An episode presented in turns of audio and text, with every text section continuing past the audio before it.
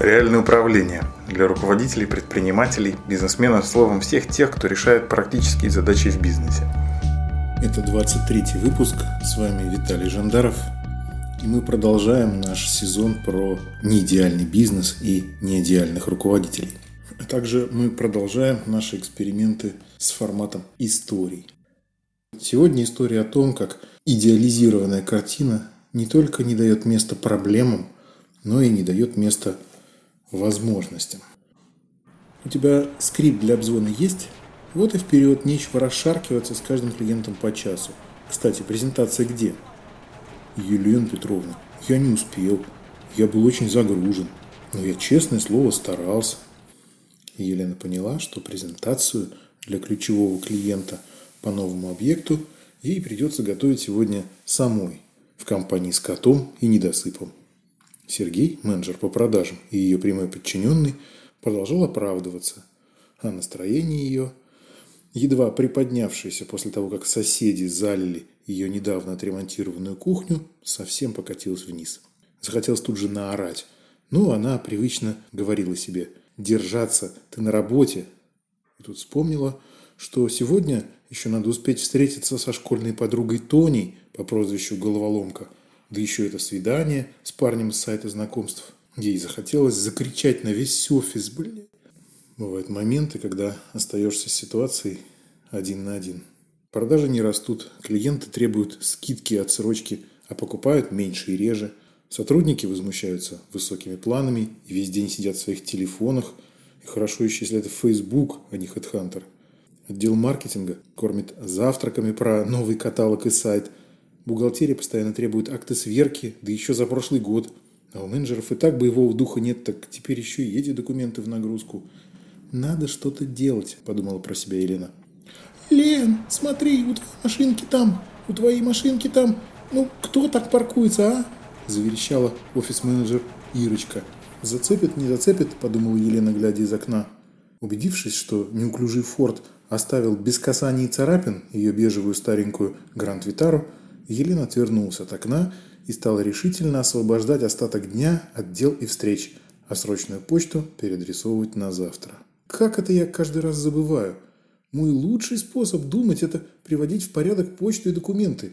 Главное – не соблазниться и не начать читать, а то погрязнешь и ничего не разберешь.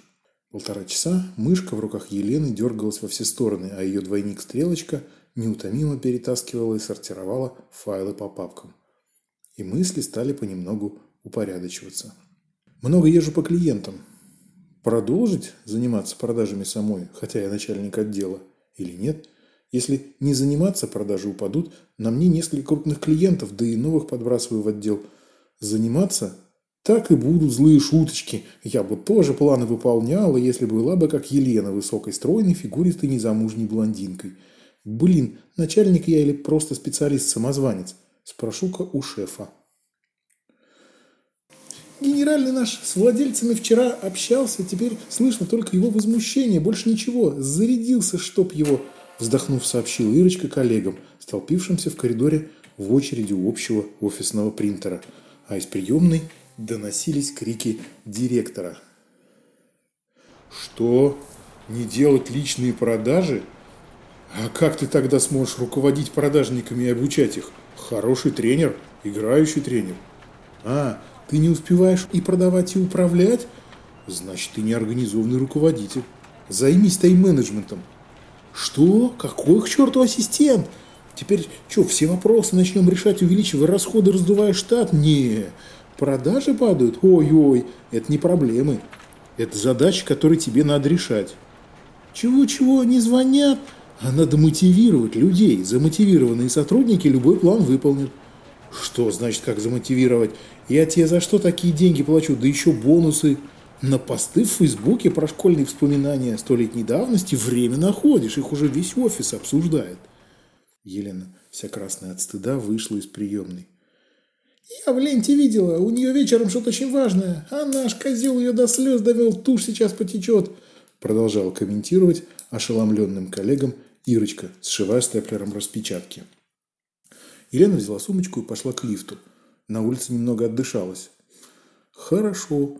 Ничто не ново под луной, все открыто, все известно. Но, блин, кого спросить? Куда пойти? Где искать? Окей, Google, сегодня твой день, рассуждала она почти вслух, покупая кофе на первом этаже. Поднявшись к себе, Елена поставила на стол картонный стаканчик с кофе и начала гуглить. Но когда не знаешь, что гуглить, Google не помогает. Семинары все обещают золотые горы, а на деле, как представлю, что надо бюджет выпрашивать на обучение, ой, все. Статьи, везде сопли жуют и банальности. Вебинар, может, видео на ютубе. Вот, вроде есть. Фу, зараза, ну что за паршивый интернет. Опять экономит на спичках. Она с раздражением смотрела на вращающийся значок загрузки. Так, пирамида масла, выживание, безопасность, причастность, признание, самореализация. И что? Выживание. Сделать так, чтобы менеджерам приходилось выживать? Тогда они начнут крысить входящие звонки, приписывая их к результату обзвона. Заниматься приписками, короче, что не сделаешь ради выживания. Не пыльная работа делать такие вебинары я бы смогла, но никто не купит же. Только бесплатно будут скачивать такие, как я – и плеваться ядом при просмотре. Она промотала ролик. Что дальше? Безопасность? Типа устроиться так, чтобы оклада хватало, а премия как лотерея. И не брать на себя ответственность так безопасней, конечно, да. Причастность – это про с нами или против нас, что ли? Типа, если они мне лояльны, я должна им прощать отсутствие результатов? Признание – это про грамоты перед веков производства? Дебилизм. Какой дебилизм? Самореализация? Чего? Это как вместо работы вышивать крестиком? Елена открыла еще одно видео. И это последнее, решила она про себя. Показатели и KPI, ну, если разобраться, можно зажать их в тиски, но будет ли тогда нормальное отношение к клиентам? Или дожмут ради плана, а там трава не расти? Нет уж, спасибо, нам такой радости не надо. Детальные бизнес-процессы, воронка продаж, охренеть как ново. Ну, окей, в итоге узнаем, что проблема на этапе КП и аргументы. Там все и отваливаются. Менеджеры тупо боятся говорить искренне по сути, потому что боятся. Выяснил благодаря этой воронке продаж то, что и так знаю. И открылась следующая страница поисковых запросов. Ну, ладно, еще вот это посмотрю, вот это. Но сколько Елена не открывала новые вкладки, предлагаемые ответы не подходили. А самое главное, крепло ощущение, что и вопрос поставлен не тот. Если не можешь найти решение, значит ты имеешь дело не с проблемой, а с симптомом.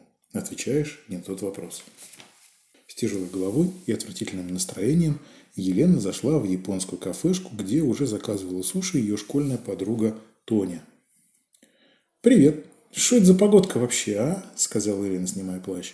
«Ну, не, ну, никто не обещал, что весь сентябрь-то будет плюс 20. Привет, а? Ты что такая хмурая?» Елена, поглощая порцию роллов, сбивчиво рассказала. «Ты права. Вопрос, на который ты ищешь ответ, не тот вопрос», – припечатала Тоня. «Да? А какой тот? Выскочить замуж за богатенького?» Ну, что ты, а? Ну, просто твои попытки все равно, что уговаривать сломанную машину, чтобы быстрее ехала. Или найти волшебную запчасть, что сама на нужное место встанет. Ты ж не в школе, тут нет правильных ответов на задачки. Ну, научи, раз такая умная. Ой, смотри-ка, заворчала. А на менеджеру своих ворчишь? Не, руководитель свои эмоции должен держать при себе. Работа одно, эмоции другое.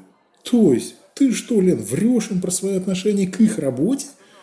Нет, не вру. Просто не говорю. Да ладно, скрываешь, значит врешь. А, вывел на чистую воду, типа, да, довольно, еще скажи, что я дура. Лен, ты дура. Чего? Ты живешь в своем маленьком мирке. Ты решила, что рабочая проблема только твоя. Ты отгородился от реальности картинкой про идеального руководителя и пытаешься это воплотить, вместо того, чтобы думать и пробовать. Ты лишаешь живого общения подчиненных. Ты провоцируешь на конфликт директора. В общем, играешь в героя, который должен сам все сделать и весь мир спасти. В мире есть только я, и проблема с продажами только моя, но я не способна ее решить, потому что не идеальная я, Тони заговорила почти что стихами. Офигеть! Приходишь за помощью, а тебе тут выливают ведро холодной воды в довесок. Что делать, скажи, головоломка ты наша? На какой вопрос искать ответ? Перестать играть в театр идеального руководителя. Что конкретно делать? Ты понимаешь, на твой вопрос нельзя ответить. О, вот сказанула так сказанула. Да не, Лен, смотри, пока не ясно, что ты конкретно хочешь получить, нельзя сказать, что тебе делать. Да ладно, Тонь, все же яснее ясного. Я хочу поднять продажи. Как это? Подруга уронила салфетку. Вот я хочу поднять салфетку. Можно наклониться и взять ее рукой. Ясно, что делать. А что такое поднять продажи? Ну, что ты цепляешься к словам-то, а? Я еще со школы ненавижу твою манеру. Вот все же понятно. Поднять значит увеличить. Хм, продажи – это не то, что ты делаешь. Это то, что делают клиенты. А ты что хочешь получить? Я хочу, чтобы они покупали. А чтобы менеджеры продавали. А по факту первые не покупают, вторые не продают, а я, я расхлебываю. Тут она заплакала. Лен, мир так устроен, что в нем есть не только твои решения и действия, но и других людей – вот соседи включат в неурочное муз... время музыку. Ты их попросишь, и они выключат. Ну да. А это ничем не отличается от клиентов. Так что, прийти и просить купите, что ли? Да блин, ну не тупи, на соседей ты можешь влиять. А можешь не влиять, сидеть, ворчать, гуглить и ругаться с домашними. Так же твои менеджеры. Ты на них можешь влиять. Более того, влияешь. На данный момент влияешь так, что они сидят в телефонах. В смысле, не звонят, а лайкают картинки и посты. Да я уже поняла, что я никудышный руководитель. Что делать-то? Как влиять? Ты им каждый день подтверждаешь. Можно не работать, и это нормально. Перестань, наконец. Обозначь, что недовольна, что не устраивает, что неприемлемо. О, так половина сразу напишет заявление. Если и так, значит эти сидят нахлебниками. Ты просто уберешь иллюзию, что типа однажды они начнут работать. А кто останется, хотя я думаю, что останется куда больше половины, будут работать. То есть делать то что и ты. Будут искать, как сделать, чтобы был результат. Пробовать, смотреть, что получилось, анализировать, делать коррективы, снова пробовать. И да, иногда холодный душ от руководства. Вот если все так поставить, ты с чего начнешь? Ну, я бы посмотрел на их работу внимательнее. Кому как звонят, но самое главное, в какой момент и как происходит, что клиент отказывается, и дальше разбираться почему. Вот. И как я сама до этого не догадалась. Найти реальную суть проблемы – уже половина дела. Критерии, что нашел, становится понятно, как найти решение. Но иногда, чтобы увидеть ситуацию под другим углом, понять, в чем вопрос и найти на него свой ответ, нужны другие люди. Совсем хорошо, если это коллеги со схожими или, наоборот, совсем другими проблемами и решениями. Каждый вторник на Покровке в 19.30 управленческая мастерская – Записывайтесь и приходите. Будем вместе искать свои ответы на свои вопросы. Запись по ссылке на сайте жандаров.ком. В следующем выпуске сезона мы продолжим про неидеальный бизнес. Присылайте ваши вопросы на ключ собакажандаров.ком. Включим в следующие разборы. Выпуск подготовлен учебно-методической группой Центра «Ключ к реальному управлению». С вами был Виталий Жандаров. До следующего вторника. Пока. Реальное управление для руководителей, предпринимателей, бизнесменов, словом всех тех, кто решает практические задачи в бизнесе.